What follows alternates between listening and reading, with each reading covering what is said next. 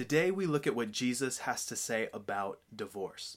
And I should say up front that divorce and remarriage are often the most complicated issues to untangle. And I certainly can't cover everything in a five minute video, so this is just scratching the surface of a massive topic. You've been warned.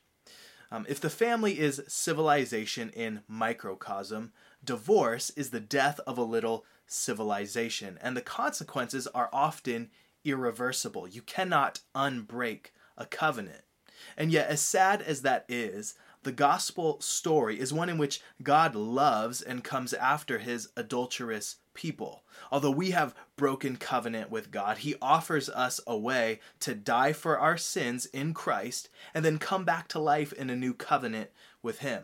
So, as we talk about divorce, we must not despair. Although some things may seem irreparable, God does bring reconciliation to those who seek it.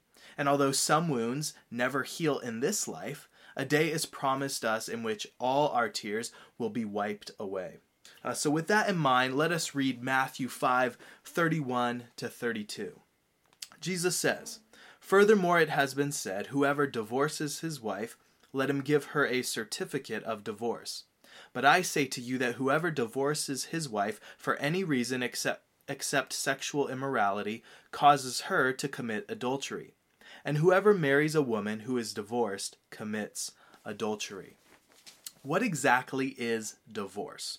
In order to understand divorce, you need to know what marriage is. And marriage is a covenant between one man and one woman, and there are conditions that both the husband and wife swear an oath to keep. These are typically described in the wedding vows. Uh, we promise to be faithful to one another in sickness and in health, for richer or poorer, etc. The marriage is then consummated by the sex act, and in that coming together, the two become one flesh. This is a great mystery, and Paul says in Ephesians 5 it's a picture of Christ and the church. Uh, so, marriage is meant to point to the greatest reality in the universe God Himself and His love for His people. Throughout the scriptures, God's relationship to Israel is described with the language of a marriage covenant. When Israel is unfaithful and worships other gods, it is described as adultery. In Jeremiah 3:8, God actually says he has divorced Israel for her adultery. God divorces his people because they have played the harlot with other gods.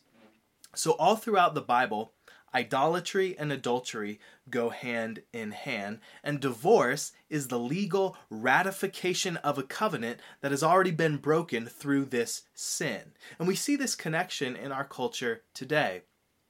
Uh, the reason many people fall away from the faith is because they want to do things with their body that God forbids. Uh, but our bodies belong to God, and if we are not offering it up as a living sacrifice to Him, we are offering it up to some other God. It might be the God of self, or career, or fame, or fortune. It might be the God of pornography. It might be someone else that you are worshiping. But we are always worshiping somebody, and our body is always the sacrifice. So, who you worship and what you do with your private parts is always connected.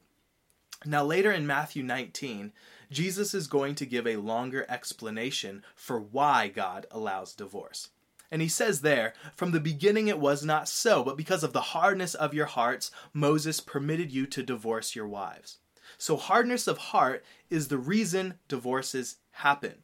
And when you pull together Jesus' teaching here with what Paul says in 1 Corinthians 7, there are only two cases in which divorce is permitted fornication, adultery, sexual immorality, and abandonment, 1 Corinthians 7.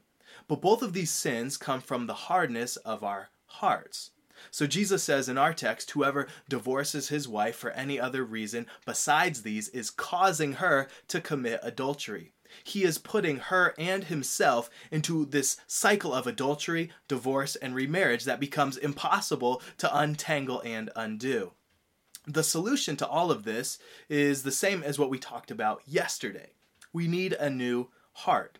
If hardness of heart is the cause of divorce, softness of heart is the path to reconciliation.